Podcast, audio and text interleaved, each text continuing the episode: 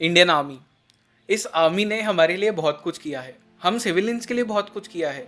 ये बॉर्डर पे लड़ते हैं ताकि हम जैसे सिविलियंस यहाँ पे सिटीज़ में चैन से सो सके, एक चैन की ज़िंदगी जी सके। इसलिए इंडियन आर्मी की स्टोरीज सबके सामने लाना बहुत ज़रूरी है। सबको पता होना चाहिए कि इंडियन आर्मी बैकग्राउंड में हमारे लिए क्या क्या करती है।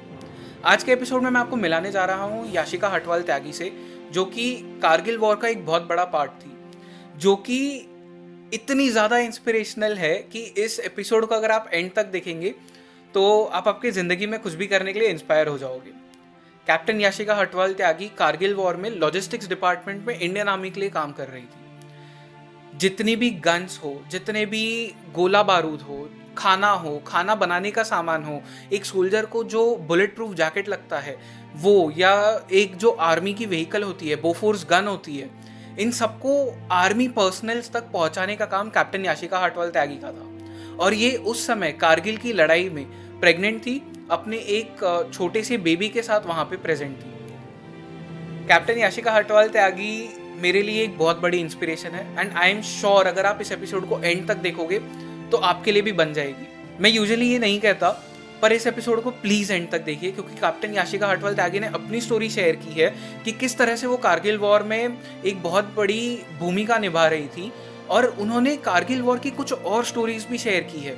जैसे कैप्टन विक्रम बत्रा से वो फ़र्स्ट टाइम मिली, जो फ़र्स्ट कैजुअलिटी थी इंडियन आर्मी की कैप्टन सौरभ कालिया की, उनके बारे में उन्होंने बताया। और भी कई सारी उन्होंने स्टोरीज शेयर की है। तो इस एपिसोड को प्लीज़ एंड तक देखिए और हो सके तो कमेंट्स में जय हिंद ज़रूर लिखना।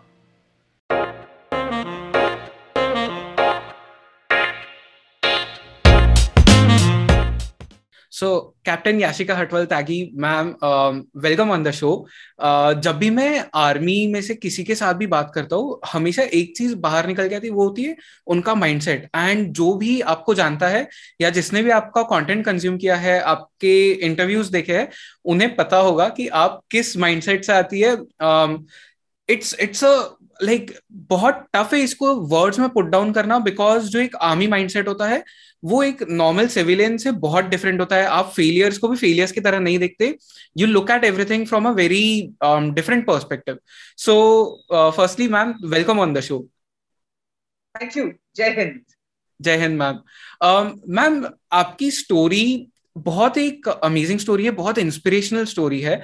Um, तो इस पॉडकास्ट को स्टार्ट करने के लिए I would love to know कि आपने इंडियन आर्मी क्यों ज्वाइन की? बिकॉज़ uh, सबके अलग अलग रीजन होते हैं but for you what was that one reason that one moment where you thought कि यार Indian army is where I want to be which is with I want my name to be connected with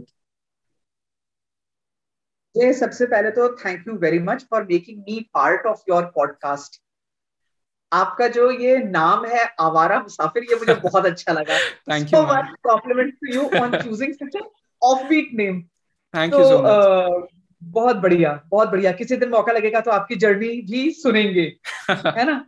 या ma'am हाँ लेकिन जब आप मुझे पूछते हैं कि मेरी कहानी क्या है how did I join army वो एक मोमेंट hmm. क्या था? मुझे लगता है वो एक मोमेंट जो था कि मुझे फौज ज्वाइन करनी है। वो तो बहुत ही बाद में आया। hmm. बहुत बाद में आया। मतलब just before I joined army ये तो बिल्कुल तब का मोमेंट था। क्यों? क्योंकि उस समय तक लड़कियों की एंट्री फौज में थी ही नहीं। जब मैं बड़ी हो रही थी जब मेरे कैरियर बनाने के दिन थे जब मेरे स्कूल के दिन थे तो इंडियन आर्मी गर्ल्स के लिए नहीं थी। hmm. मेरे तो दिमाग में सिर्फ़ एक ही जुनून था।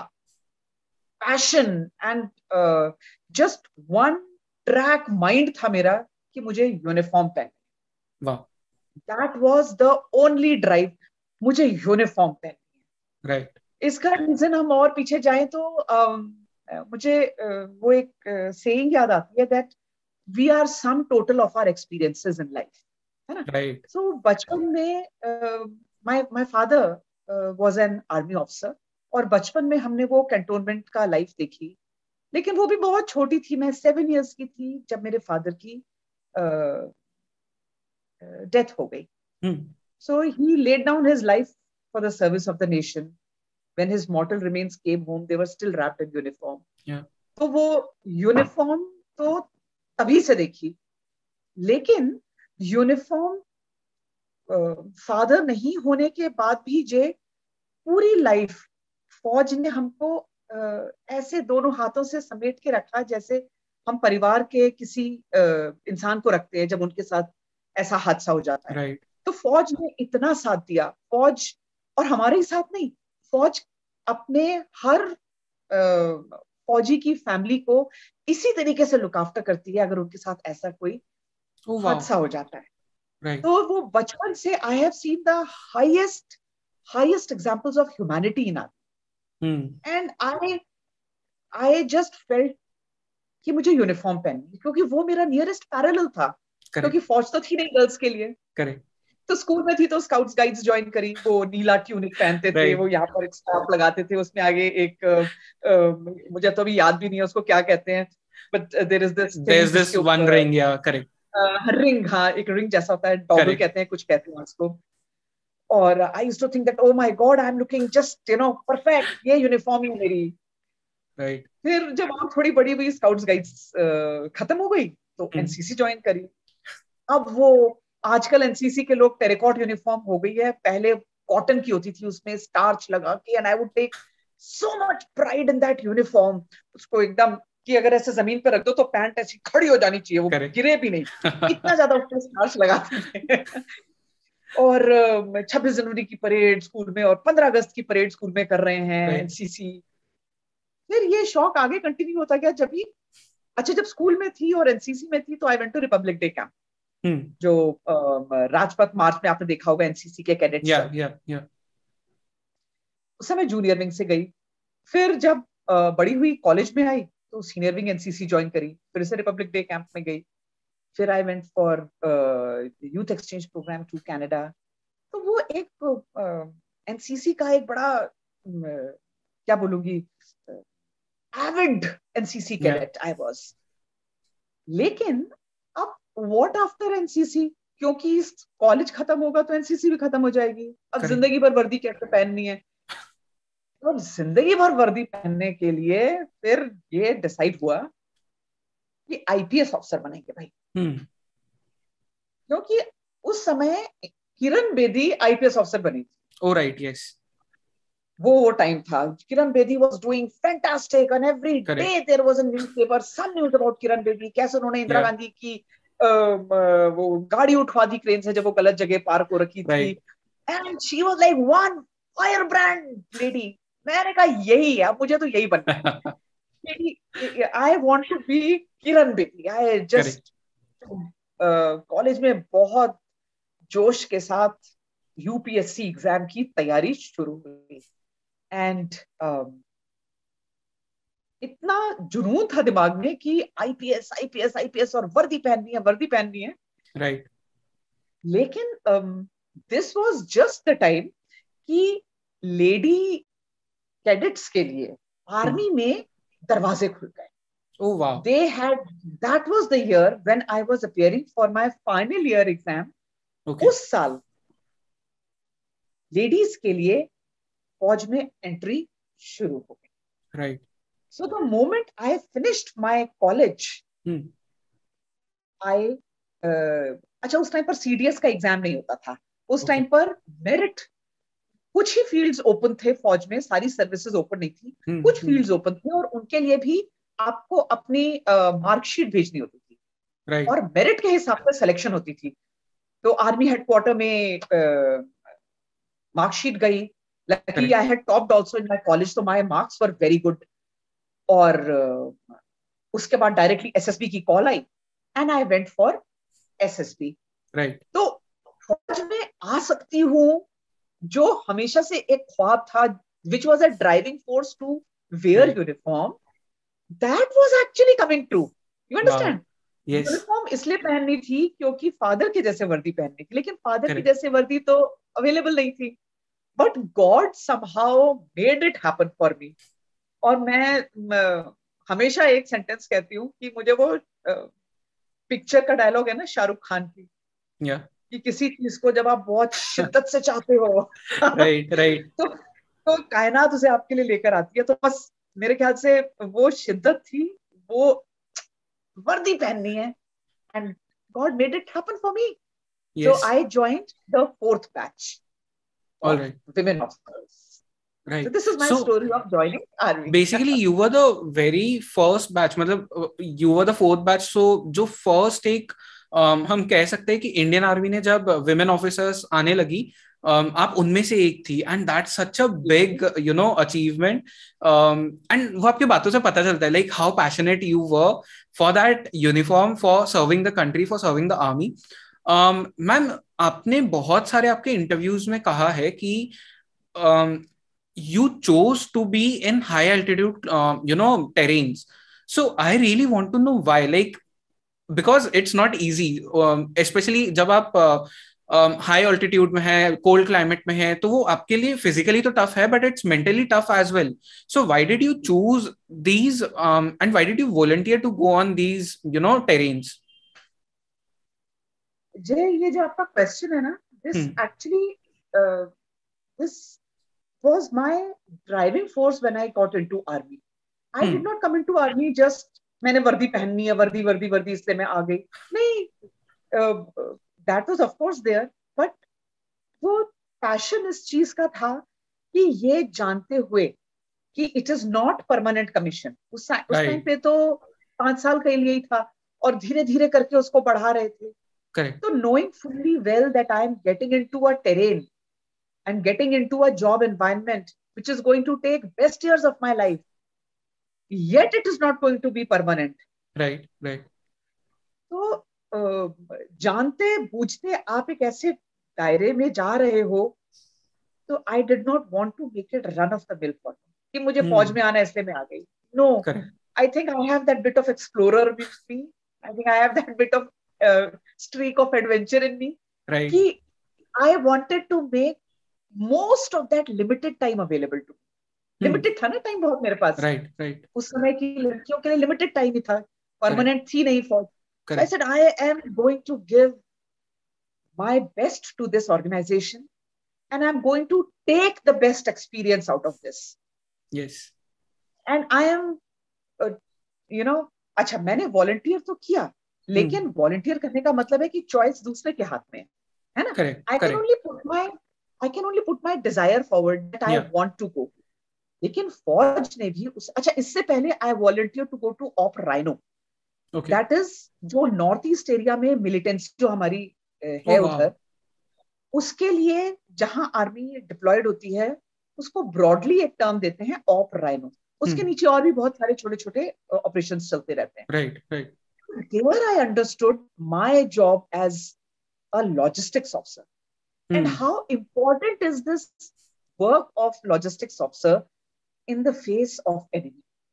Right. आपको गुंजाइश नहीं है कि आप अपने काम को बेस्ट ना करें you don't have a choice you Correct. have to give your best otherwise someone will come back home in a body bag hmm. you know the stakes are so high yes.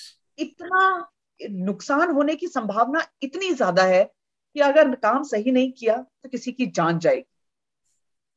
तो जब मेरा op Rhino का tenure over हुआ so I said अभी अभी now I have to volunteer and I volunteered again for extreme cold climate and high altitude area तो फौज ने सोचा शायद एक ऐसे गोल दिमाग की आई हुई है she is volunteering and they must be also looking to experiment more जब आप नया नया कोई एक वो ओपन करते हैं एवेन्यू किसी हम्म। एक नया नया आदमी आप काम पे रखते हैं तो आप देखना चाहते हैं कि इसका क्या कैपेबिलिटी है।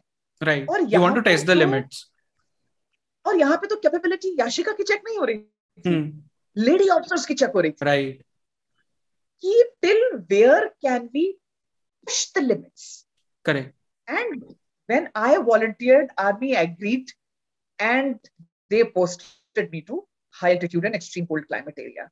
Right. तो जब मैं एक्सट्रीम कोल्ड क्लाइमेट बोलती हूँ तो एक्सट्रीम कोल्ड क्लाइमेट का मतलब है मिनिमम uh, जो आपका बिगिनिंग टेम्परेचर है that can be minus ten okay और फिर इसके ऊपर तो हरी इच्छा बलवान वो आपका कहीं भी जाएगी। राइट वाओ तो temperature is so you know it is the biggest enemy there. Correct correct कई बार इंसान अपनी कैपेबिलिटी से मार नहीं खाता मौसम से मार खा जाता है। So I have volunteered because I wanted to push my own limits and I wanted to do something that has not been done before and I am so thankful to Indian army to give me that chance correct I explore something new within me नहीं तो मैं नहीं तो अच्छा अगर मैं आराम आराम से काम करती रहती तो आज आप मुझसे सवाल भी नहीं पूछते। ट्रू बट मैम वो समझ में आता है like you have that warrior mentality that you wanted to be there you wanted to test your limits your capabilities and which is so awesome and ma'am आपने एक चीज़ मेंशन की uh, करी कि you were in the logistics department of the Indian army and मैं एक book uh, पढ़ रहा था ऑन इंडियन आर्मी एंड उसमें लिखा था कि an army is as good as its logistics department is but I have always wanted to know कि लॉजिस्टिक्स में एग्जैक्टली exactly ऐसा क्या होता है? And why is that statement so important कि एक आर्मी उसके लॉजिस्टिक्स डिपार्टमेंट जितनी ही स्ट्रांग हो सकती है। So can you can you dive into this जे अगर आप एक फौजी को सोचो तो आपके hmm. दिमाग में क्या आता है? व्हेन यू पिक्चर अ फौजी in your mind yeah. You think of a person wearing uniform right right. वो लड़ाई के लिए जा रहा है तो उसके सिर में एक हेलमेट है। राइट उसने यूनिफॉर्म पहना है उसने बुलेट प्रूफ पहना है उसके पास बूट्स एडिक्वेट हैं। अगर वो एक्सट्रीम कोल्ड क्लाइमेट एरिया में है तो वो नॉर्मल टेरिकॉट यूनिफॉर्म नहीं पहन सकता है। उसके Correct. पास उसने ठंड को बर्दाश्त करने के लायक स्पेशल क्लोथिंग होना चाहिए। राइट राइट है ना? स्पेशल हेडगियर होना चाहिए। स्पेशल बूट्स होते हैं जिनको रबर इंसुलेटेड बूट्स कहते हैं hmm. जो आपके पैर को एकदम गर्म रखते हैं। Correct. आपके पास सॉक्स भी अलग टाइप के होते हैं. तो ये आप अगर एक फौजी को अच्छा अब फौजी खाना भी खाएगा। भूखा तो फौजी लड़ नहीं सकता। करेक्ट है ना? तो उसका खाना बनाने के लिए बर्तन भी होंगे। hmm. फौजी रहेगा कहा? उसके लिए टेंट भी लगेगा. जब फौज मूव करती है तो उसके पास गाड़ियाँ होती हैं। Yeah. वो गाड़ियों में tyre battery petrol diesel lubricants सब कुछ लगता है। करेक्ट बराबर? करेक्ट जब फौजी लड़ाई के लिए जाता है तो उसके पास एक हथियार भी होता है। hmm. वो हथियार मेंटेन भी होना चाहिए। राइट नहीं तो सही टाइम पर वो गोली नहीं चलाएगा तो उसकी खुद की जान जा सकती है। Right. अच्छा how good is that weapon अगर उसमें बंदूक नहीं है तो गोली नहीं है। करेक्ट और तो फौजी को सिर्फ़ एक शरीर से बाकी सारी चीज़ें जो आप देख रहे हैं और हम बात कर रहे हैं hmm. ये सब उसको प्रोवाइड करना लॉजिस्टिक्स का वाओ एवरीथिंग करेक्ट तो एक एक अकेला सिपाही जंग को तभी जीत सकता है जब उसके पेट में खाना है hmm. और उसके बंदूक में गोली है। राइट और right. उसके अंदर जोश है और जुनून है। करेक्ट एक एक सेइंग है नेपोलियन बोनापार्ट की that an army can win due to three factors right? There are three factors which make an army win. Right. First is the size of army. Hmm. वो फौज कितनी कितनी बड़ी है? ठीक है? शेयर नंबर कितना है? Correct second what are the types of equipment उस फौज के पास क्या क्या इक्विपमेंट है? कितने टैंक हैं कितने घोड़े हैं कितने तोपे हैं? तो क्या इक्विपमेंट है? वो भी एक डिसाइडिंग फैक्टर होता है। Right and the third factor which is overrules the first two is the morale of the army yes अगर एक फौज का जोश बहुत हाई है ना तो वो कितनी भी बड़े दुश्मन की सेना को जिसके पास एक से एक इक्विपमेंट हो उसको हरा सकते हैं। और इतिहास तो ऐसी कहानियों से भरा हुआ है जहाँ जोश और मोराल के ऊपर फौज ने जीत हासिल करी। करेक्ट तो फौज का मोराल हाई रखने में लॉजिस्टिक्स का बहुत काम होता है। True so this is the job that the logistics people do right wow so you know मतलब मैंने वो पढ़ तो लिया था line but I always imagine कि मतलब लॉजिस्टिक्स इतनी इंपॉर्टेंट क्यों? Now I understand that logistics is basically the backbone of any army like you cannot survive in those um, high altitude places that climate if the logistics is not proper. Um, इसमें मैं एक चीज़ और बोलूँगी जी। Yes मैं एक yes. चीज़ और बोलूँगी। It is not only that one जवान hmm. right? It is those big artillery guns. Correct. जैसे बड़ी बोफोर्स की गन है। अभी आप देखो कारगिल की लड़ाई के टाइम पर बोफोर्स की गन्स पूरे देश में डिप्लॉयड थी। Right right. वहाँ से हम लोगों ने उनको कैसे रातों रात मार्शल इन करके स्पेशल ट्रेन के ज़रिए उनको हम लेकर आए right. नीचे तक। कहा? जम्मू तक। और वहाँ से वो बाय रोड वो गन्स ऊपर लेकर आई गई और फिर लेह कारगिल के अलग अलग तुर्तुक मशको बटाले इन सब सेक्टर्स में लगी। Right right. साथ ही साथ इनका जो एम्यूनिशन था वो भी पूरे देश में फैला हुआ था। Yes, yes. और क्योंकि this was also the time जब हमने अपना न्यूक्लियर ब्लास्ट किया था। करेक्ट तो we had India was facing lot of sanctions from international community हमको इजाज़त नहीं थी कि हम बोफोर्स के एम्यूनिशन को खरीद सकें। वाओ यस yes, और लड़ाई छिड़ गई। और बिना बोफोर्स की गन के हम लड़ाई नहीं जीत सकते हैं। Correct. तो हमने ये रातों रात ये जो साउथ अफ्रीका से we got this ammunition this was all done by logistics yes yes तो wow. अगर ये काम हमने टाइम पर नहीं किया था and I was responsible for doing all this so I give myself that great feeling of pride कि वो वो बंदूक पकड़ के मैं बॉर्डर पर नहीं बैठी थी।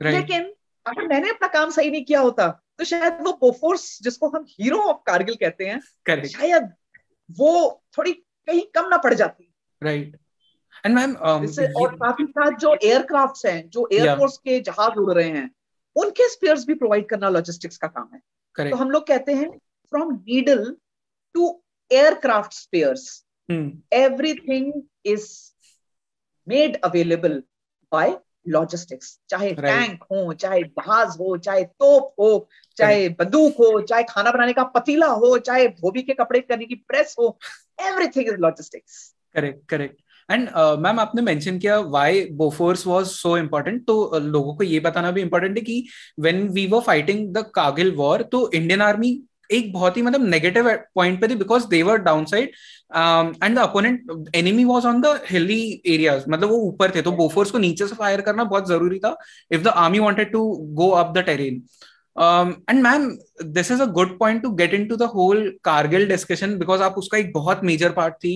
Um, आप आपकी बेबी के साथ उस वक्त उस जगह पे प्रेजेंट थी। I really want to know this story की मतलब मुझे पता है कि इंडियन आर्मी की मेंटालिटी एक वॉरियर मेंटालिटी होती है एक बहुत स्ट्रॉन्ग मेंटालिटी होती है।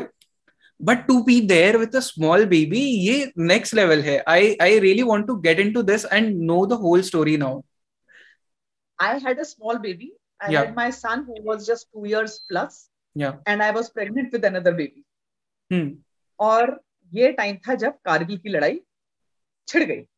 Correct my tenure was coming to an end during that time. मतलब मैं 97 में कारगिल की लड़ाई से भी दो साल पहले से मैं वहाँ थी। And the tenure there is for 24 months दो साल hmm. की टेन्योर hmm. होती है ले की राइट तो वो टेन्योर अगर सब कुछ ठीक ठाक रहता कारगिल की लड़ाई नहीं छिड़ती तो हम शायद और पहले नीचे आ जाते hmm. लेकिन कारगिल की लड़ाई के टाइम पर ऑल पोस्टिंग्स वर स्टॉप्ड जितने हमारे फौजी ट्रेनिंग इंस्टॉलेशन में कोर्सेज चल रहे थे वो right. सब रोक दिए गए and all officers were diverted to the front areas correct correct तो वो टाइम ऐसा था कि आ, अच्छा फौज में एक चीज़ होती है जिसको हम कहते हैं लो मेडिकल कैटेगरी जब hmm. आपकी हेल्थ एक लेवल पर आती है उसके yeah. बाद आपको मेडिकल कैटेगरी लो करते हैं। से अगर मैं सिक्स uh, मंथ या सेवेंथ मंथ में होती तो मेरी मेडिकल कैटेगरी को लो किया जा सकता था। But this was the time I was five month pregnant and this is not a time for getting me getting my category downgraded फॉज is very clear about the medical regulation और मेरी सेहत में ऐसी कोई प्रॉब्लम भी नहीं थी।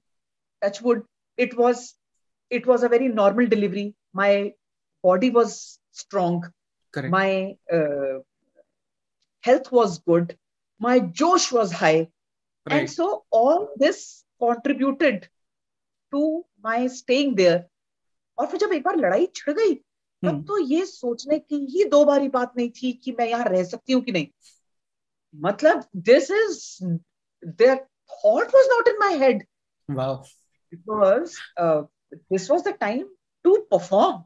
This Correct. was not the time to think about myself. लेकिन मैंने सिर्फ़ एक रिक्वेस्ट करी थी कि since my husband was fighting in Dras sector आपने द्रास सेक्टर का नाम सुना है या या द्रास सेक्टर जो है वो वर्ल्ड एशिया का नॉट वर्ल्ड एशिया का हाईएस्ट इनहेबिटेड एरिया है करेक्ट जो सबसे कोल्डेस्ट है coldest inhabited area is Dras और ऑपरेशन विजय के टाइम पर कारगिल की लड़ाई पे द्रास में बहुत भयानक लड़ाई चल रही थी। हम्म। तो my husband was there battle. I was in Leh and I was shuttling between Leh and Kargil. Hmm. So that day, I, that time I was in Leh. और लड़ाई के टाइम पर क्या होता है ना कि सब तरफ़ ब्लैकआउट कर देते हैं जैसी रात होती है। करेक्ट करेक्ट कि अगर दुश्मन का जहाज़ आएगा तो उसको कोई टारगेट नीचे दिखना नहीं चाहिए। करेक्ट और वैसे भी वैसे भी हम लोग जब ले में थे ये बात मैं बोल रही हूँ नाइनटी नाइन की हम्म। तो we did not have electricity in Leh generator everything was on generator तो वो रात जैसे ही लास्ट लाइट होती थी जनरेटर्स ऑफ़ हो जाते थे। हम्म। जिससे एकदम अंधेरा रहे और दुश्मन को कोई भी हम एडवांटेज न दे। Requested my colleague officer I said that is only one request I make और मुझे मुझे लगता है मैं ज़िंदगी में एक यही रिक्वेस्ट करी है कि uh, मैं बच्चे को अकेला नहीं छोड़ पाऊँगी घर पे। Right because I have no to take care of him कोई नहीं Correct. है। Husband is in the forward area fighting the Hmm. battle i am in my unit. और रात को जो ये अंधेरा हो रहा है तो ये दो साल का बच्चा है। मैं इसको कहाँ छोड़ू? सो ही सेड ओके तो कहते हैं ना मुश्किल वक्त में मुश्किल डिसीजंस लिए जाते हैं। क्योंकि ये Right. फौज की कोई कवायद तो है नहीं कि आप ऑफ़िस में बच्चा ला सकते हैं। हम्म लेकिन that was the time that my commanding officer also understood that when I am in the office हम 24 घंटे दफ्तर में थे। 24 घंटे वहीं पर एक छोटी सी कॉट लगी हुई थी कि रात दिन हम घर ही नहीं जा रहे थे। I was there only I. Remember for about 4 5 days I had not change my uniform wow I was there only क्योंकि aircraft upon aircraft full of regiments. मतलब जवान हज़ारों की संख्या में लेह में लैंड हो रहे थे कुछ रोड. के रास्ते आ रहे थे कुछ बाय एयर लैंड कराए जा रहे थे they would come to our depot where we would equip them then they would go to air sea depot जहाँ उनका राशन पानी दिया जाता था।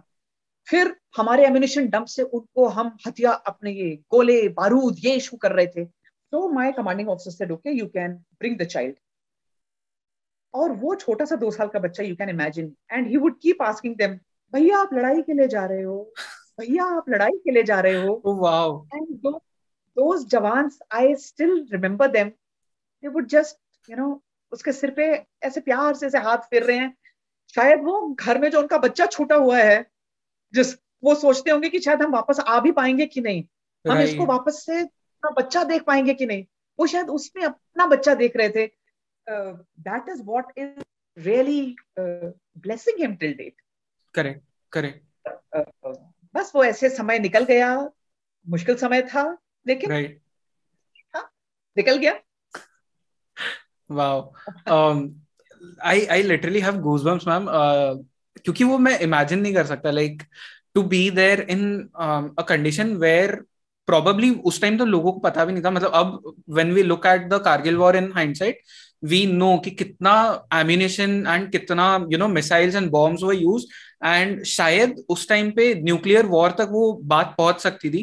And to be there with your family with your kid is मतलब imagine करना possible नहीं है। And you were there you are doing that ma'am before we come to a segment where we talk about Shaurya tales जहाँ पे आप Indian um, army की बहुत सारी वीर गाथाएँ बताती है आप uh, कहानियाँ बताती है उन आर्मी ऑफिसर्स की जिन्होंने देश के लिए बहुत कुछ किया क्योंकि आर्मी कभी खुद से ये बताती नहीं है um, कि वो क्या कर रही है but in the background they are doing so much on the border and that's why civilians like me can sleep here peacefully before we come to that segment I would really like to know from you कि Kargil war exactly क्या था? Because आज जब मैं बात करता हूँ you know generation Z से तो for a lot of them Kargil war उनके टाइम पे तो था ही नहीं। उन्हें सिर्फ़ जो उन्होंने स्कूल बुक्स में पढ़ा है वही पता है। तो for them can you explain the whole Kargil war Kargil war हम उसको कारगिल वॉर इसलिए कहते हैं क्योंकि कारगिल की हाइट्स इसमें इन्वॉल्व थी। ठीक है? राइट अब हुआ ऐसा अगर मैं आपको थोड़ा सा और पीछे बैकग्राउंड में लेके जाऊँ हम्म। तो there is a kind of arrangement that we do Indian army और ऐसे ही पाकिस्तान आर्मी भी करती है। कि क्योंकि बहुत ज़्यादा जो हाइट वाले बहुत हाई एल्टीट्यूड वाले एरियाज़ हैं वहाँ विंटर्स हम्म। के टाइम पर बहुत ज़्यादा एक तो ऑक्सीजन ड्रॉप हो जाता है और इतनी ज़्यादा बर्फ़ पड़ती है कि वहाँ सर्वाइवल बहुत मुश्किल है। राइट राइट सो so, जब सर्दियाँ होती हैं तो हमारे जो फौज है वो ऊपर की कुछ पोस्ट्स को वेकेट कर देते हैं हम्म। और नीचे आते हैं। और जैसे ही वापस से स्प्रिंग सीज़न शुरू होता है और हल्की सी जब बर्फ़ पिघलनी शुरू होती है तो वापस से ऊपर जाते हैं और अपनी पोस्ट को ऑक्यूपाई करते हैं। ठीक है? ये सीन काफ़ी सालों से चल रहा था। लेकिन ये टाइम पर मतलब जब 98 की विंटर्स हुई तो पाकिस्तान पीछे नहीं गया hmm. हम लोग तो अपने उससे नीचे आ गए लेकिन पाकिस्तान ने जो हमारी ऑक्यूपाइड जो हमारी पोस्ट थी उन्होंने विंटर्स का फ़ायदा उठाकर वहाँ पर अपने रेगुलर ट्रुप्स और कुछ ये मुजाहिद्स को हम्म। वहाँ लाकर हमारी पोस्ट में बिठा दिया right. और भी उन्होंने कई सारी नई नई पोस्ट बना दी now here we are thinking कि जैसे ही हमारा रोड uh, ओपनिंग होगी हम लोग ऊपर जाएँगे अपनी पोस्ट ऑक्यूपाई करेंगे लेकिन it was a it was a shock for us. Actually, it was a shock for us. Hmm. And it is actually a failure of intelligence. Hmm. कि हमें पता नहीं चला उस टाइम पर कि हमारे साथ ये धोखा हो गया हमारे साथ ये गलत हो गया कि जो पोस्ट दोनों के म्यूचुअल उससे हम लोग वेकेट करते थे वो उन्होंने वेकेट नहीं करी जबकि हमारी ऑक्यूपाई भी करी right. और फिर यहाँ शुरू हुई लड़ाई कारगिल की ठीक है ये शुरू हुई मई के महीने से राइट right. जब हम लोग ऊपर जाने लगे और the first casualty that we find is Shaurav Kalia and his hmm. brave five men from Jat regiment. कि ऊपर कुछ इंफॉर्मेशन आया कुछ शेपर्ड्स ने कुछ बकरियाँ चराने वाले याक चराने वाले लोगों ने बोला कि हमें ऊपर कुछ मूवमेंट दिख रहा है और hmm. वो पूरा area it is very friendly to Indian army right right. बहुत वहाँ के लोग बहुत सपोर्ट करते हैं इंडियन आर्मी को so they immediately came to army camp and said कि हमने वहाँ पर कुछ मूवमेंट देखा है तो आर्मी ने बिल्कुल उनकी बात को सीरियसली लिया और hmm. जैसे ही हमने ऊपर टुकड़ियाँ भेजी तो वो टुकड़ियाँ एम्बुश में फंस गई कैप्चर कर लिया उन पाकिस्तानियों ने सौरभ कालिया को और उनके पाँच लोगों को और फिर I mean that I have covered in my rather Saurabh Kalia I dedicated my first Shaurya tale to him he is the episode one of Shorty Tales is on his life story. Right. कि कैसे उनको capture किया गया कैसे उनको torture किया गया against Geneva convention उनकी hmm. आँखें निकाल दी गई उनके हाथ काट दिए गए उनके जेनाइटल ऑर्गन्स निकाल दिए गए उनके शरीर को जलाया गया which is which is not done to any prisoner of war correct and they wanted to get all information about Indian army सो यहाँ से शुरू हुई कारगिल की लड़ाई because that is the time we realise that ये कोई इरेग्युलर नहीं है ये Correct. कोई खाली मुजाहिद नहीं है ये कोई टेररिस्ट नहीं है। ये रेगुलर पाकिस्तानी आर्मी है। रेगुलर पाकिस्तानी अच्छा आप किसी भी आर्मी का एक हम लोग को जब सिखाया जाता है अकेडमी में कि जो हाइट पे बैठा है उसको हमेशा एडवांटेज है। राइट राइट अगर अगर हाइट पे एक जवान बैठा है तो हमको नीचे से दस जवान ऊपर भेज लें करेक्ट क्योंकि जो ऊपर बैठा है वो बहुत लंबे एक बड़े एरिया को देख सकता है ऑब्ज़र्व कर सकता है। करेक्ट और Pakistan now was trying to do something very very dangerous Pakistan ने जो इतने हाइट पे जो पोस्ट अपनी ऑक्यूपाई करी और जो नई पोस्ट बना दी हम्म। वहाँ से वो नीचे नेशनल हाईवे वन अल्फ़ा जो नीचे से जो नेशनल हाईवे जा रहा था जो कश्मीर को लेह से जोड़ता है उसको काटना चाहते wow, yes. और ऐसा करके वो पूरे लेह लद्दाख एरिया को कट करके उसके ऊपर कंट्रोल करना चाह रहे थे hmm. जिससे कि ये एक मामला इंटरनेशनलाइज हो because they wanted to internationalise Kashmir basically correct correct and this was a target मतलब जब हम बैटल ऑफ़ तोलोलिंग सुनते हैं जब हम battle of Tiger Hill I will really recommend you to go to Shaurya tales and listen to दो stories कि कैसे हमारे जाबाजों ने वो लड़ाई करी और ये थी कारगिल की लड़ाई जो तीन महीने चली। We were at a disadvantage क्योंकि पाकिस्तानी हाइट पे थे।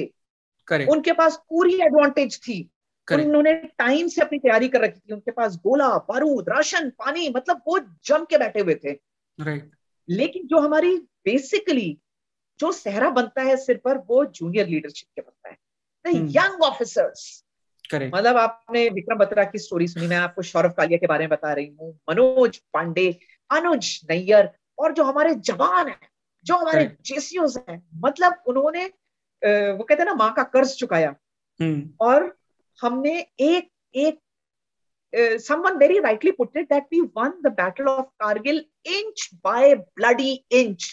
एक एक इंच को खून से सींच सींच कर हम आगे बढ़ते गए राइट right. लेकिन एंड में एवरीवन नोज़ जीत हमारी करेक्ट करेक्ट मैम um, आप शौर्य टेल्स पे काफ़ी सारी ऐसी कहानियाँ बता रहे हैं I would recommend everyone की please go and watch these videos which ma'am makes because Indian army officially कभी मतलब उस लेवल पे नहीं बताती because they don't want to make people feel कि they are doing something for them specially Indian army I mean they are the true sons of soil तो वो नहीं इस तरह से बताएगी but you should definitely go check out ma'am का YouTube channel and ma'am I would also request you because you have put this one clip out and there is also conversation happening because of the film Shershaah now you are someone जो captain Vikram Batra से actual में मिली थी. Can you can you describe that meeting with him for the first time and how was he as a person I met Vikram Batra Hmm. And I am also very proud to say that I have also met Manoj Pandey. Correct. And I have also met Shaurav Kalia. Shaurav Kalia को तो मैंने अपने घर में lunch किया उनके साथ oh, wow. and we had such conversation कि बाद में जब उनके साथ ये हादसा हुआ तो actually it affected me a lot.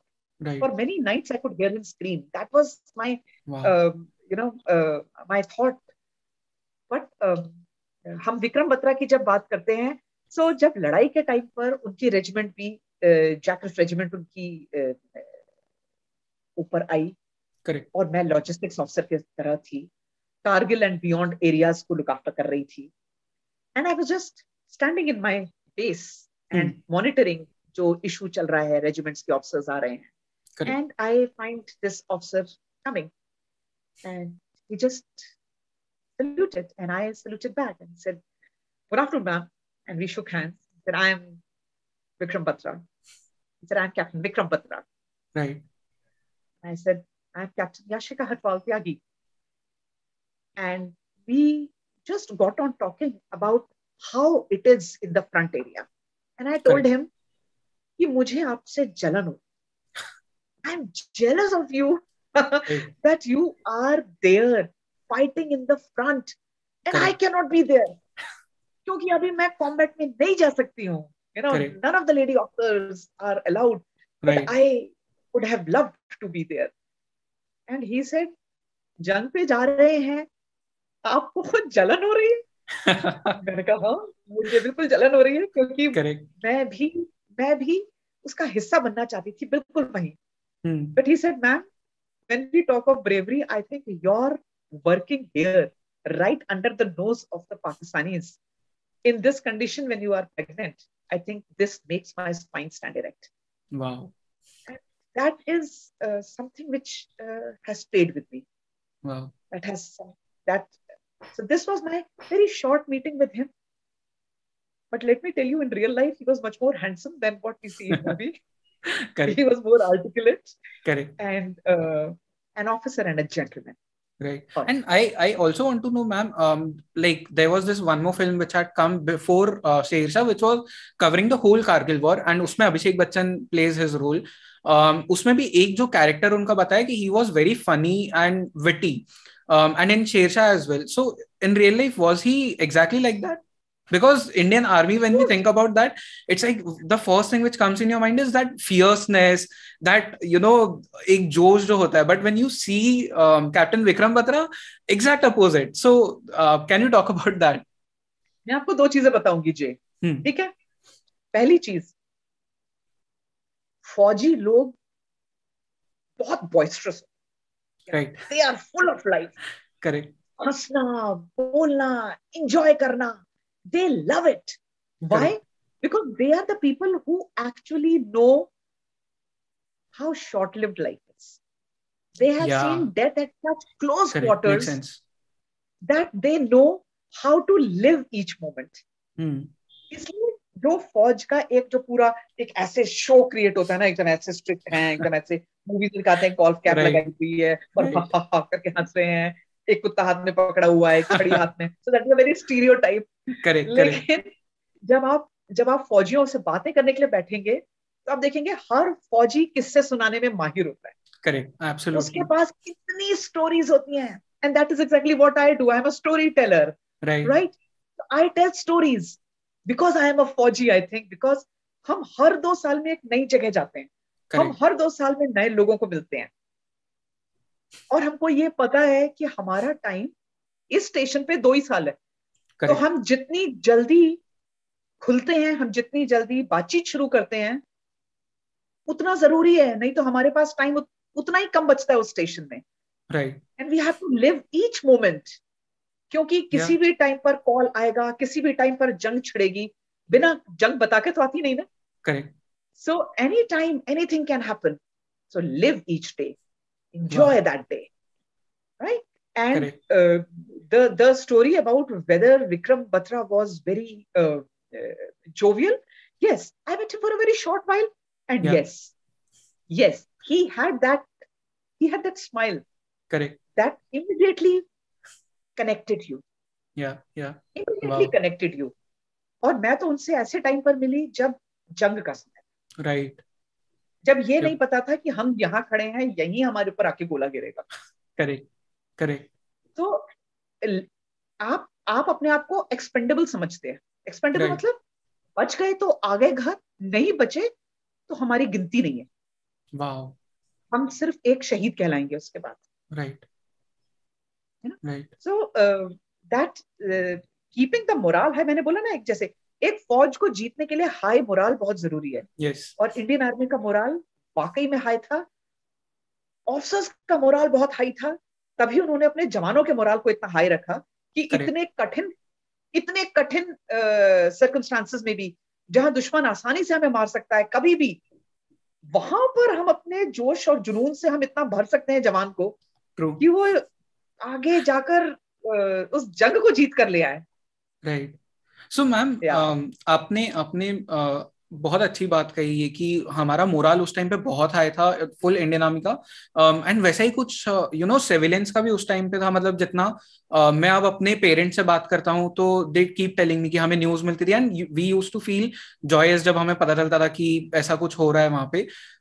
Ma'am was there any such operation और एनीथिंग जो शायद यू you नो know, लोगों को उस स्केल पे पता नहीं है बट पता होना चाहिए अबाउट द कारगिल वॉर जे जो आपने बात बोली ना आपके पेरेंट्स की वो हम्म। बिल्कुल सही है हम्म।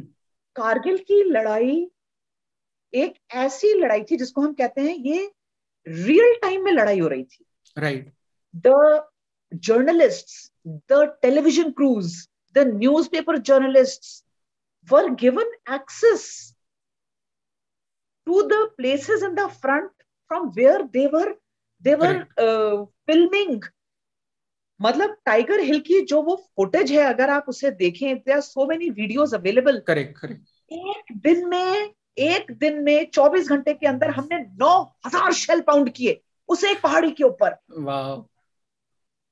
एक नीचे 120 गन्स का आर्क बना था।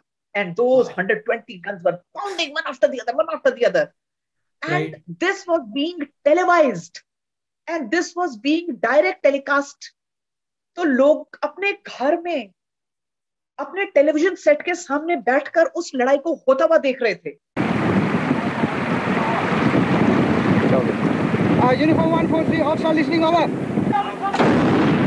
What you heard right behind you were the sound of Bofors guns directly targeting the top of Tiger Hills, the prelude to the final assault.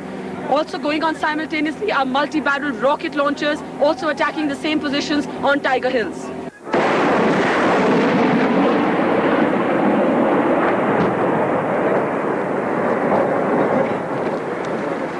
two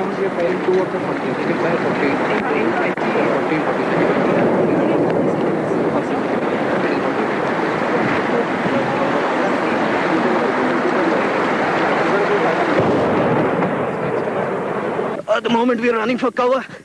We just had a shell land very close to us. I doubt if you were able to see anything. There was another shell. Careful, careful. Now we really are going into the bunker. I just hope so, sir. I just hope so, sir. कोई गिर गया तो nothing is going to be left here. Hello, listen, Shivnath, I'm calling from a bunker. I can't speak. Quickly take down the details.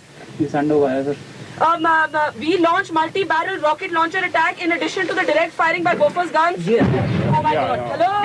It's the pattern of firing which uh, the Bakis are firing. You can't hear any small arms, and our RTA is also stopped. That means we're gone in, and whatever we're firing is going beyond the Tiger Hill. That means our troops are there on top. 300 400 तो नहीं होगा नहीं नहीं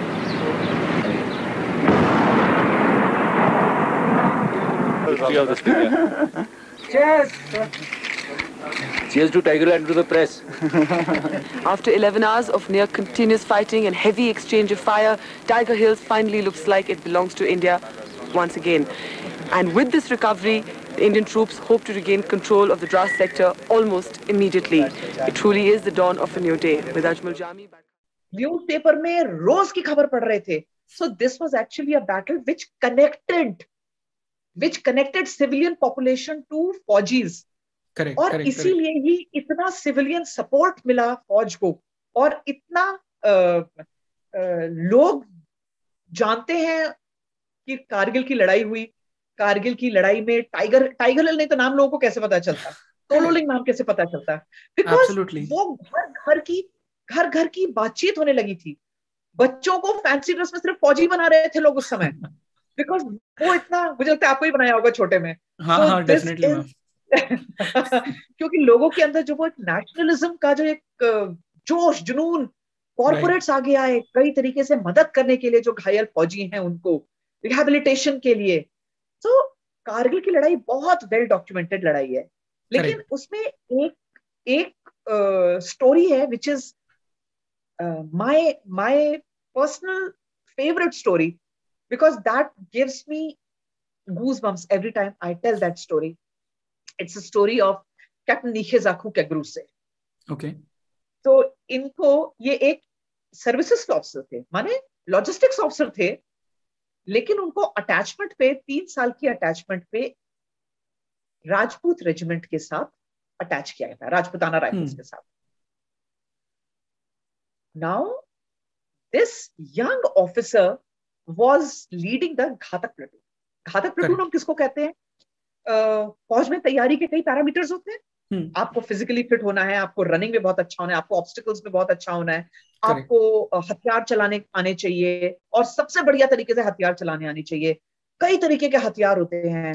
And you have to be very good in your commando course so इस तरीके के जो भी पैरामीटर्स में किसी भी यूनिट के बेस्ट जवान जो होते हैं हम्म। पच्चीस छब्बीस जवान जो होते हैं उनसे मिलकर बनती है Ghatak platoon right it is like the the sharpest edge tip of the spear जिसको कहते हैं। Correct the first operation will be launch by the Ghatak तो निखे साखू कंगरू से वॉज़ लीडिंग दिस घातक तो आप सोचिए। Now in your mind I want you to picture कि वो घातक प्लटून कितनी घातक होगी जिसको लीड कर रहा है नागालैंड का हेड हंटर करेक्ट जिसके जिसके जो फोर फादर्स हैं उन्होंने एक से एक बहादुरी की मिसालें पेश करी हैं which is a warrior tribe true right और उनके जो 25 जवान हैं वो है राजस्थान के रण बांकुरे करेक्ट तो नाउ ऐसे 25 जवानों के सामने पाकिस्तानियों की क्या बिसात थी? Right right. इनको टास्क दिया गया कि एक एक पोस्ट के ऊपर पाकिस्तानियों की हम्म। वो एक पहाड़ी के ऊपर और उस पहाड़ी का नाम था cliff Black Rock. Okay cliff Black Rock की जो ये पाकिस्तानी पोस्ट थी इसके आगे एक चट्टान थी जिसकी वजह से इनको कवर मिला हुआ था। और हमारे हथियार इनके ऊपर डायरेक्टली अटैक नहीं कर पा रहे थे। और ऊंचाई से ये नीचे से आने वाले हमारे मूवमेंट पे नज़र रख रहे थे और उनकी वजह से हमारे ऑपरेशंस को नुकसान पहुँच रहा था। So it was very important that हम ऑपरेशन चलाएँ और क्लेफ ब्लैक रॉक के ऊपर जो ये पाकिस्तानी हैं इनको हम न्यूट्रलाइज करें। तो घातक प्लेटून को ये काम मिला रात के अंधेरे में minus ten to twelve degree. Temperature गर्मियों का टाइम था हाँ? इसलिए माइनस टेन ट्वेल्व सर्दियाँ होती तो ये और हो सकता था करेक्ट ये ये रात के अंधेरे में ये प्लेटून चल पड़ी आगे। अब जंग का टाइम है। दुश्मन भी अलर्ट है। हम्म। देवर वॉकिंग बिल्कुल बिल्कुल किसी को आवाज़ ना आए। लेकिन still the observation post of Pakistani was also very alert उन्हें अच्छा वहाँ के पहाड़ ऐसे हैं जिनके ऊपर कोई झाड़ियाँ नहीं है जिनके ऊपर कोई पेड़ नहीं है बेयर है बिल्कुल रेत है पत्थर है रोड़ियाँ हैं तो आप पैर यहाँ रखोगे तो वो पत्थर नीचे फिसल रहे थे।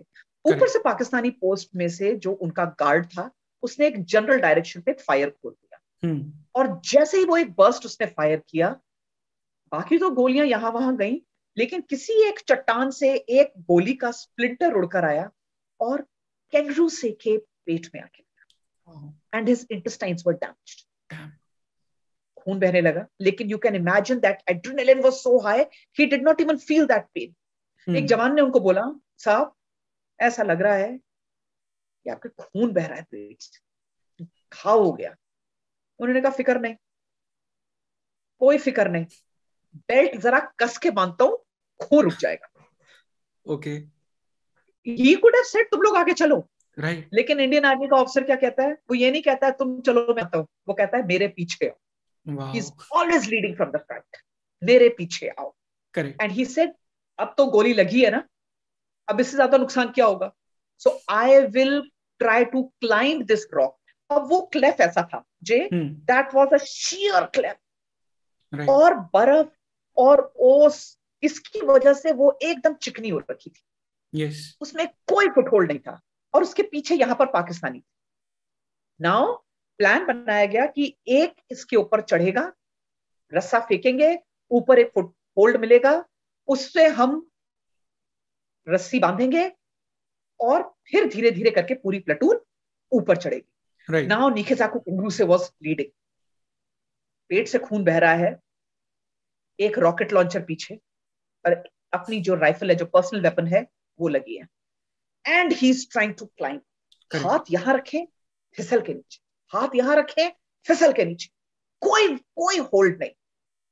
And then he did something which is so out of box मैं कई बार एक टर्म यूज़ करती हूँ don't think out of box just erase the box wow correct erase the box right एक नया सिचुएशन है तुम्हारे सामने जिसके लिए तुमको नया स्ट्रैटेजी ही लगाना पड़ेगा। Can you imagine in that minus ten degree temperature he took off his shoes he took off his socks क्योंकि बचपन में जब वो नागालैंड के गाँव में खेलते थे तो उन्होंने देखा था कि किसी चिकने पेड़ पे चढ़ने के लिए नंगे पैर फुटहोल्ड बनता है। Okay okay. और उन्होंने उस टाइम वही स्ट्रेटेजी लगाया and he was able to climb imagine. Warrior climbing up like a puma and he reached रास्ता लगाया he manage to reach at the top पेट से खून बह रहा है नाखून टूट चुके हैं पूरे छिल चुके हैं।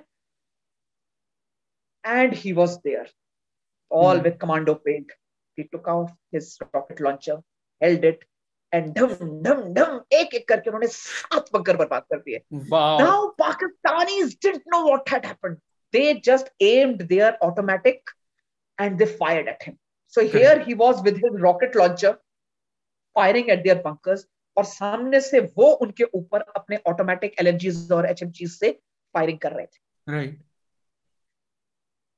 वो बर्स्ट इतना तेज था जो पाकिस्तानियों का आया that he was lifted off the ground hmm. और वो बिल्कुल खड्ड के नीचे गिरे जाकर। By that time his platoon was there okay और उसके बाद उन्होंने पाकिस्तानियों के आधे से ज़्यादा काम तो कर चुके थे निकेजाकू कैंगरू से। करेक्ट जो बचे हुए पाकिस्तानी और बचे हुए बंकस थे उनको उनकी जो घातक प्लेटून थी राजरिफ की उन्होंने न्यूट्रलाइज किया। वाओ तिरंगा लगाया. And their words still reverberate there.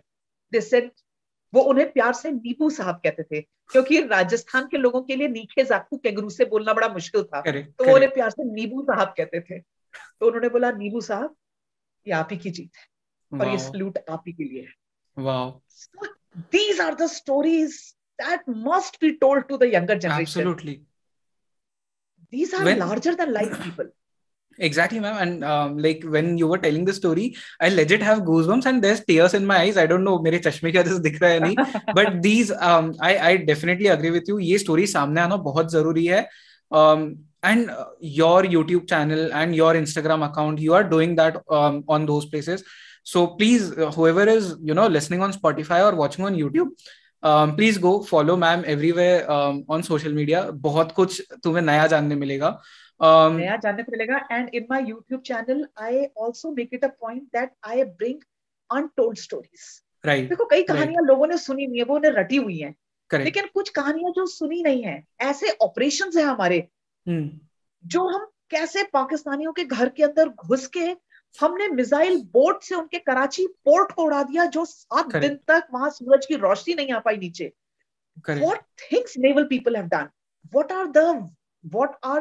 Great operation that air force carried out तो ऐसी बहुत सारी स्टोरीज है। सुननी चाहिए।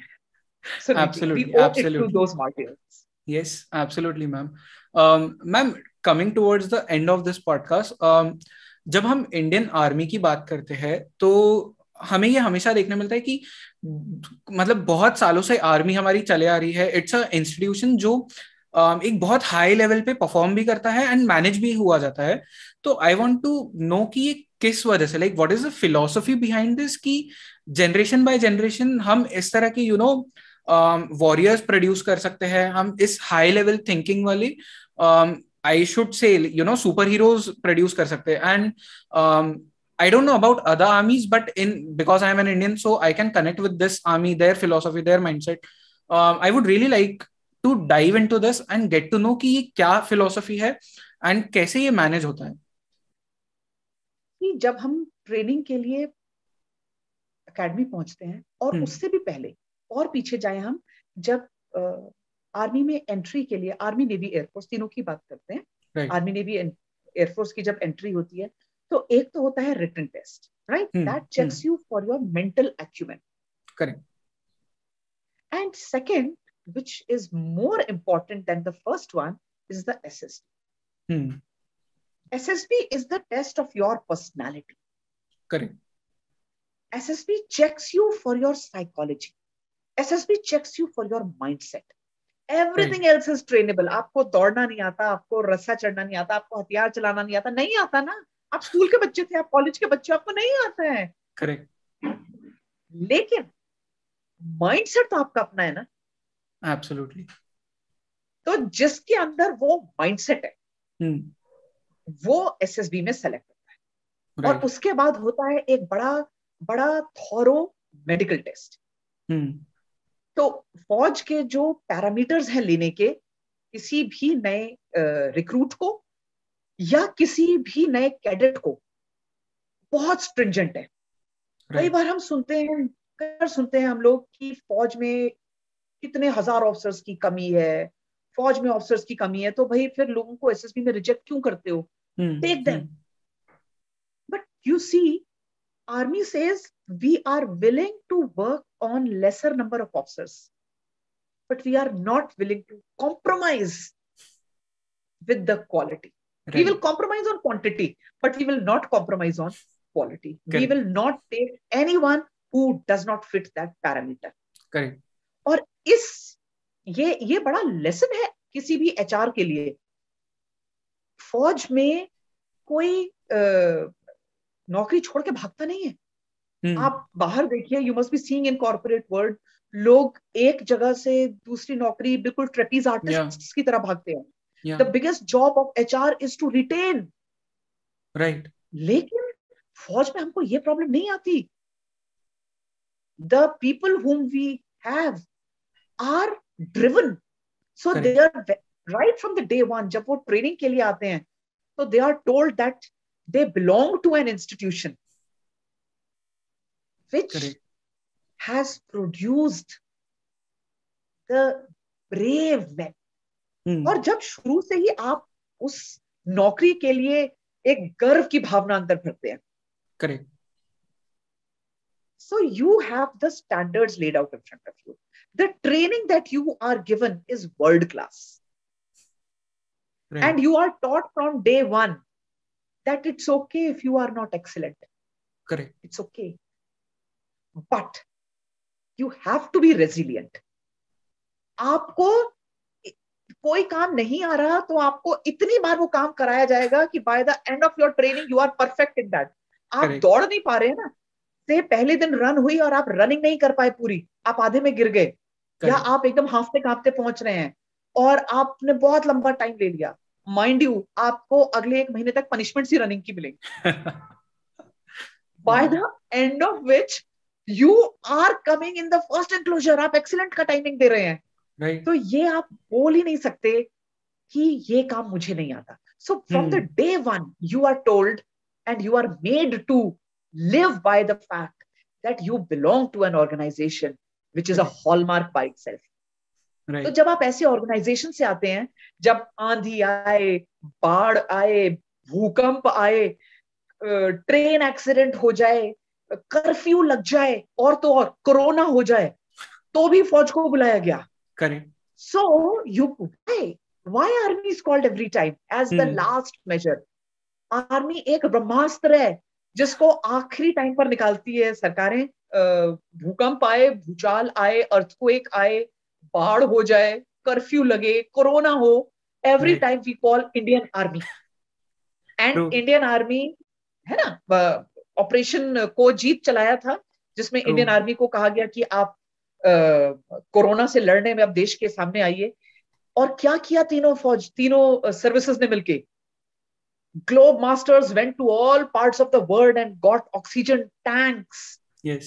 and other equipments and pharma stuff from different parts of the world.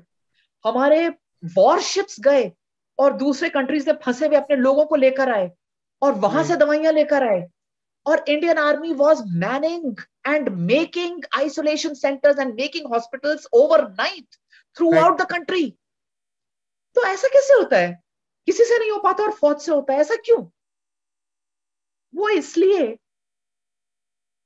क्योंकि we are taught not to say it's over.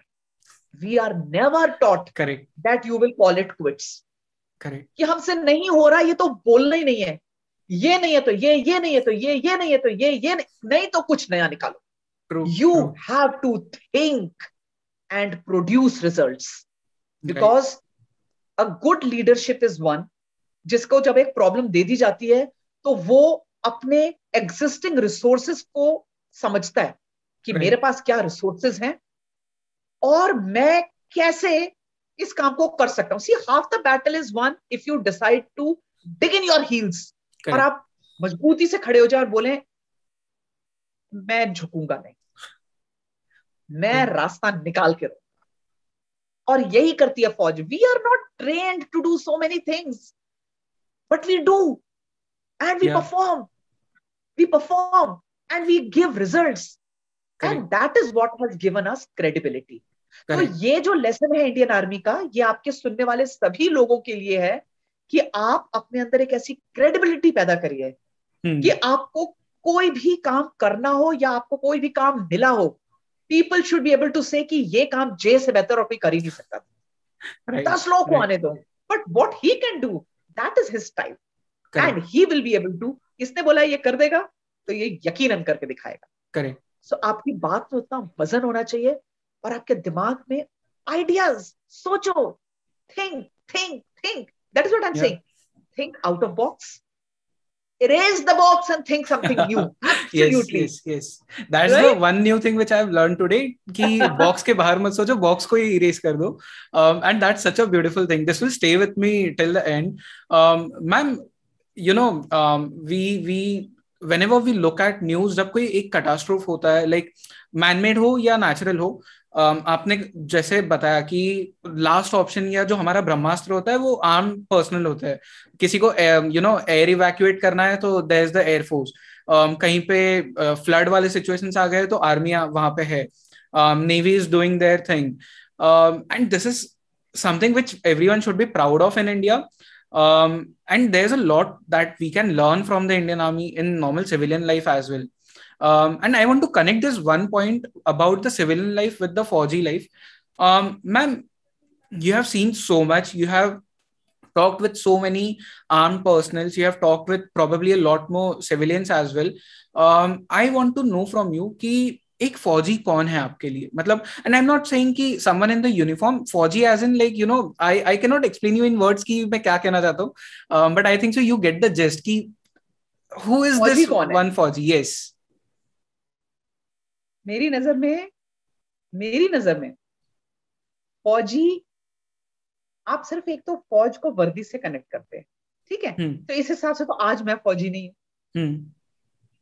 Because I am not wearing uniform right right so what is inside me that makes me a fauji it is my attitude बराबर? Correct so attitude is not my hallmark not army's hallmark attitude of I can या मैं कर सकती हूँ। Right. मैं कर सकती हूँ। मैं कैसे करूँगी ये मुझे नहीं पता। पर मैं कर सकती हूँ। करेक्ट मैं उसके लिए इंफॉर्मेशन जुटाऊँगी। मैं उसके लिए अपने आप को अपग्रेड करूँगी। करेक्ट पर मैं करूँगी। सो so, मेरी नज़र में real fauji not just the one who is wearing a uniform everyone who has a conscious everyone who works for the team correct हमको फौज में पहले दिन से क्या सिखाया जाता है? पहले दिन से ट्रेनिंग में that your team is bigger than you yes yes हम जब लड़ाई के लिए जाते हैं तो एक अकेला ऑफिसर आगे जाके कुछ नहीं जीत सकता जब तक उसकी टीम उसके साथ नहीं है। ट्रू और ये हमको कैसे सिखाया जाता है? खाली ज्ञान देंगे तो कोई नहीं सीखेगा। आप भी नहीं सीखोगे है ना? तो कैसे सिखाएँ? सो इन अकेडमी गलती पूरे कोर्स में से किसी की भी हो पनिशमेंट सबको मिलती है। Oh wow. एक की भी गलती है ना एक Yeah. की भी। और अगर किसी की गलती नहीं भी है तो भी वो पनिश पनिशमेंट मिल जाएगी। लेकिन लेकिन आपके पूरे 200-250 के बीच में अगर एक की भी गलती है तो the entire course gets the punishment gets wow the ragda and so from day one you are taught all for one and one for all तो आप क्या करते हो? आप पहले तो बहुत ये ध्यान रखते हो कि भाई मेरे से गलती ना हो। या मैं अपना डिसिप्लिन ठीक रखूँ मैं अपना टाइम ठीक रखूँ मैं बिल्कुल पंक्चुअल रहूँ मैं सारी चीज़ें जैसी सिखाई गई हैं वैसे करूँ। हम्म लेकिन मेरी गलती नहीं तो किसी दूसरे की गलती से मुझे पनिशमेंट ना मिले तो I am responsible for other one also so I am taking care not only of myself but my my entire team that is there so that together we navigate day after day and slowly gradually we become such a tight knit team तो ये जो हमको सीखने को मिलता है तो फौजी वो है जिसके अंदर एटीट्यूड है। ब्यूटीफुल जो हार जो हम लोग फौज में we always say that resilience is rather higher than excellence अभी मैंने हाँ। आपको पहले बताया कि आप एक्सेलेंट नहीं है कोई बात नहीं। पर आप सीखने के लिए तैयार होने चाहिए। करेक्ट। पर गिरो उठो झाड़ो फिर खड़े हो। टूटने दो नाखून छिलने दो कोहनिया टूटने दो घुटने। लेकिन टारगेट पूरा करके रखना है। So. That is that is the kind of training that is given जो मुझे लगता है एक एटीट्यूड है ये एटीट्यूड हर कोई अपना सकता है। Never give up that is the that is a real fauji who never gives up. Who takes the team together? Yeah. जो अपने से ऊपर सबके लिए सोच रहा है। जो सिर्फ़ अपने बारे में नहीं सोच रहा कि मैं कैसे बच जाऊँ। नहीं। हम्म। हम सब कैसे बच जाएँ और प्रोग्रेस कर पाए। ये फौज में सिखाया आपने उड़ी पिक्चर. देखी है? हाँ। उड़ी पिक्चर में एक डायलॉग था not how is the josh Uri picture में एक डायलॉग था जिसमें वो कहता है कि मैं कि हम जितने लेकर जा रहा हूँ उतने लेकर वापस आऊँ। राइट राइट राइट अंडरस्टैंड या मतलब it is it is not so important that you get that operation right but it Hmm. is more than more than that it is important that you get your entire team Correct. safely and securely back. क्योंकि आप दुश्मन के area में ना किसी को मरावा छोड़ना चाहते हैं ना किसी को घायल छोड़ना चाहते हैं। You will bring everyone back attitude Abhinandan Varthaman देखा था? हाँ। उसको पकड़ा हुआ था पाकिस्तानियों ने। डिड यू सी वो शेर की तरह खड़ा था? क्या इसका बॉडी लैंग्वेज क्या था? दैट इज़ फौजी बोलने की ज़रूरत नहीं होती है। Just your presence that you are standing there and your each fibre of your being speaks you are a fauji yes yes और ये ये कोई हॉलमार्क नहीं है फौज का। इस ये सिर्फ़ आपके अंदर की एक आत्मविश्वास है। हम्म। आपके अंदर का जोश है और आपके अंदर एक स्ट्रेंथ है कि आने दो परेशानी आने दो कठिनाई क्योंकि उसका काम है भाई आप परेशानी को बेरोजगार करना चाहते हो क्या? आने दो परेशानी।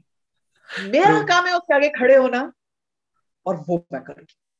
Correct that's it that's life beautiful अभी ये अभी ये जो ये जो लॉकडाउन के बाद हमने हम्म। जूम मीटिंग शुरू किए हैं। आपका ये जैसे जूम पे हो रहा है। Correct there's lot of um, uh, uh, digital platform coming up. there are a lot of insta uh, working that has begun. It is all very new for me. या मैंने इससे पहले कभी सोशल मीडिया में मैं आई नहीं थी। लेकिन राइट जब लॉकडाउन हुआ otherwise I was travelling four times a month five times a month correct speaking at various places lockdown लग गया तो क्या मैं काम करना छोड़ दूँगी will I Never. let corona win over me no ये Never. नहीं तो ये ये नहीं तो ये ये नहीं तो ये नहीं तो कुछ और सोचूँगी correct I started my YouTube channel. I Correct. started telling stories. I started connecting with Zoom. I started connecting on Insta. Yes So now I find that I am connecting more. Right Though I get a lot of uh, uncomfortable situations क्योंकि मुझे ये social media नहीं आ रहा है. Right क्योंकि मैं सीख रही हूँ मैं every day I'm learning something. True So true ये है attitude. रुकना नहीं है बस बढ़ते जाना. Wow, beautiful, ma'am. Um, ma'am, before before we end this, um, I'm very curious. Uh, आपके पीछे बहुत सारी books है, and I love books. तो एक question मुझे पूछना है. Um, are there any book recommendations जो आप लोगों को देना चाहोगे? Book recommendations. Yeah. I I really um, अब मैं अब मैं क्या book recommendation दूं? I enjoy Shiv Kher also and I enjoy Harry Potter also. Um, your So favorite my- books, like your favorite books. my I enjoy military history books. That Yeah, is my uh, my favorites. लेकिन एक book है which I can okay. I don't know whether you can see this. Uh, yeah, This yeah, I can is see a this. book that I'm reading these days. It is by Sanjay Sharma, Medini Sharma, called uh, Courage Beyond Compare. Correct. and this has story of uh, Paralympic, Oh, uh, wow. not Paralympic, but the athletes who are specially abled, Hmm. Indian Wow, athletes, beautiful, and beautiful. how they have fought against all odds Right. और आगे बढ़ते गए rather इनके ऊपर ही मैंने और research करके I have shot my two episodes Yeah, of short yeah. details. I I was just so, looking at those episodes before this uh, recording. Yes, so story of Murli Kant Petkar, the first Olympic gold medal of our country. He Right. was a Fauji and a Correct. specially abled um, uh, person, but he did Correct. not let it come in his way. तो ये सब. सीखने जैसी चीज़ें हैं बस किताब पढ़ें वो सबसे इम्पोर्टेंट है read do not read trash read something that is going to improve True. Your thoughts and language Hindi English कुछ भी हो लोकल वर्नाक्यूलर कुछ भी हो बस पढ़िए खूब पढ़िए. Awesome, ma'am. Um, ma'am, uh, this was like Abhibi. Um, I don't know if you noticed in between the episode, but I was fumbling with, with my words right now as well because this was that good episode. Like आप कहानी बता रहे थे and मेरा adrenaline बढ़ रहा था. Um, so that shows कि पहली बात तो बहुत amazing stories है Indian Army की and you are a good storyteller. Um, I would recommend everyone to please go and follow ma'am. Um, उनका YouTube channel है Shaurya Tales. Um, go and check it out. उसका link तुम्हें bio में मिल जाएगा इस episode के. Um, follow ma'am on Instagram. She does a lot of videos there as well. Um, बहुत कुछ नया जानने मिलेगा बहुत कुछ हिडन स्टोरीज तुम्हें जानने मिलेगी। So this was a one hell of episode with captain Yashika Hatwal Tyagi ma'am and also मुझे अभी से पता है कि there will be request from people to do another podcast with you so I am gonna be connecting with you once again and will talk बिल्कुल। या बिल्कुल। Absolutely I really enjoyed and you made it so seamless and Thank you, uh, ma'am. you you are a really very good host You, oh, thank you so uh, much, ma'am. pieced it all very nicely together. and certainly, आप मुझे जब बुलाएंगे, I will certainly be here. Absolutely. Thank you very much. एक बार जरा जोर से मेरे साथ बोलिए जय हिंद जय हिंद मैम जय हिंद जय Hind Okay. Thank you. Perfect.